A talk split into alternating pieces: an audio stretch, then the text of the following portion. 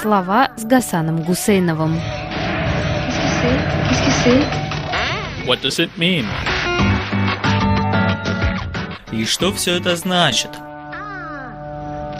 Летом текущего года известный политтехнолог Владислав Сурков дал весьма ценное интервью лондонской газете Financial Times.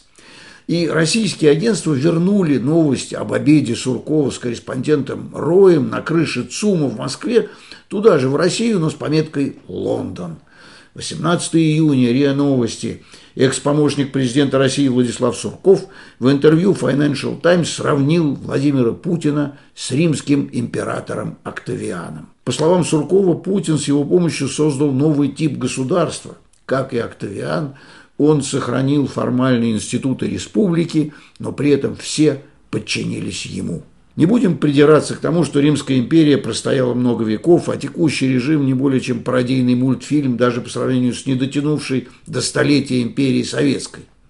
Античные реминисценции Владислава Суркова совпали с новостями из Рима, где впервые со времен Второй мировой войны открыли для публики мавзолей Божественного Августа, который правил Римом примерно вдвое дольше Путина.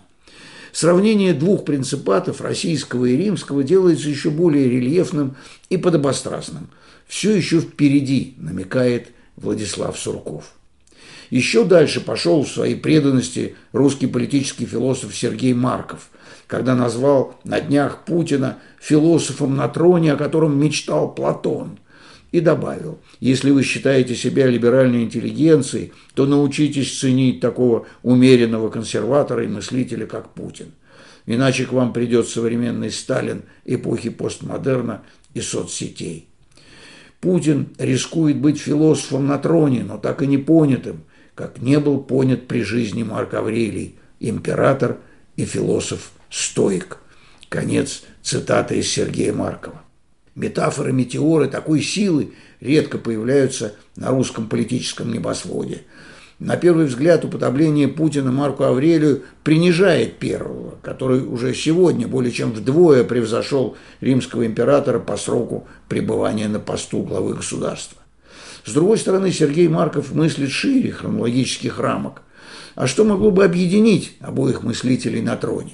Ну, скажем, прототип Путина, штандартенфюрер Штирлиц, написал письмо жене по-французски левой рукой, а Марк Аврелий свое длинное письмо самому себе написал по-гречески. Кто-нибудь мог бы сказать, что Путин смотрит на Марка Аврелия почти как в зеркало. Марк Аврелий, например, основал в Афинах университет и кафедру философии.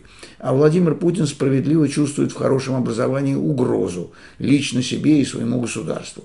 Вот почему его слуги, пытающие декана университета, который находится под прямым амофором президента, я имею в виду преследование профессора Российской Академии Народного Хозяйства и Государственной Службы Сергея Зуева. Так вот эти слуги не только чувствуют свою полнейшую безнаказанность, но определенно ожидают поощрения за свои труды. Но ведь и Марк Аврелий хорошо знал, на что способны люди из его окружения. Вот почему император, чувствовавший призвание к философии, сделал все возможное для того, чтобы отрешиться от управления государством и от войны и уединиться для чистого философствования. Злые языки хулят президента Российской Федерации за бункерное уединение, в то время, когда подданные сражаются с нехорошей болезнью. Между тем совершенно ясно, что только в уединении мыслитель может прийти к пониманию смысла и бытия, и собственного управления, и судьбы. А Сергей Марков, уподобивший Путина Марку Аврелию, сказал, стало быть, чистую правду. Даже такая мелочь, как письмо Штирлица жене, написанное по-французски левой рукой, отсылает вдумчивого читателя к тому месту из знаменитой книги императора, где Марк Аврелий пишет в переводе Александра Гаврилова «Упражняйся, хоть и не думаешь преуспеть. Вот и левая рука, во всем прочем, по непривычке праздная, узду держит, крепче правой. К этому приучено. Конец цитаты. Не так ли и Путин, уже понимая, что преуспеть в руководстве Российской империи едва ли получится, руководит левой рукой, той, что привыкла держать узду.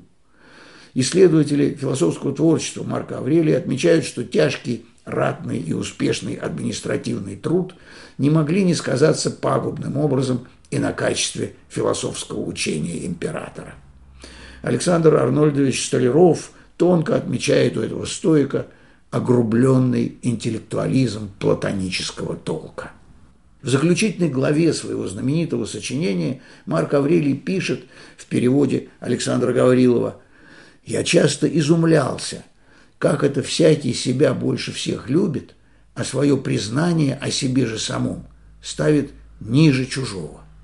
Вот если бы Бог стал с кем-нибудь рядом, или проницательный учитель, и велели бы ничего не думать и не помышлять без того, чтобы чуть осознав, тут же и вслух произнести – так ведь никто это и дня не выдержит. Значит, мы больше, чем самих себя, почитаем то, что про нас думают ближние, пишет Марк Аврелий. Эта же дилемма «я сам знаю о себе больше, чем вы, и сам скажу больше вашего, даже если я буду принуждать вас сказать мне всю правду обо мне», волнует и Путина. Не случайно президент России то и дело возвращается к вопросу, почему так называемые западные партнеры или газетчики считают нас придурками. Сам президент охотно пользуется этим неприятным словом, когда говорит о людях, которые при всей их незначительности наносили ущерб его собственной или подвластного ему государства репутации. Придурками объявлялись то химик Родченков, то социолог Медведев – Словечко это употреблялось, стал быть, в его советско-лагерном значении. Человек, прибившийся к теплому местечку, хотя мог бы сгинуть на общих работах.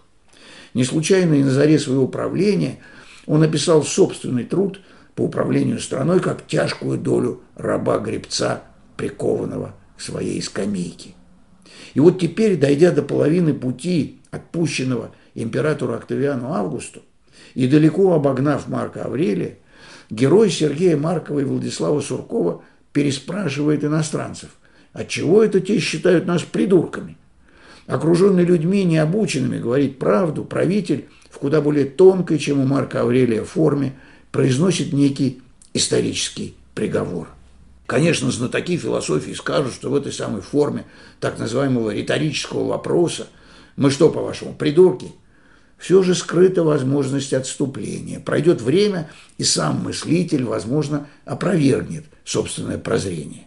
Для этого нужно только красиво пройти вторую половину пути, завещанного Владиславом Сурковым и Октавианом Августом, раздать нищим отобранные у них хлеба, воскресить убитых и спросить у них прощения, вернуть друзей, раздав расхищенное имущество. Но здесь нам придется вернуться к двум мыслям, с которых начали.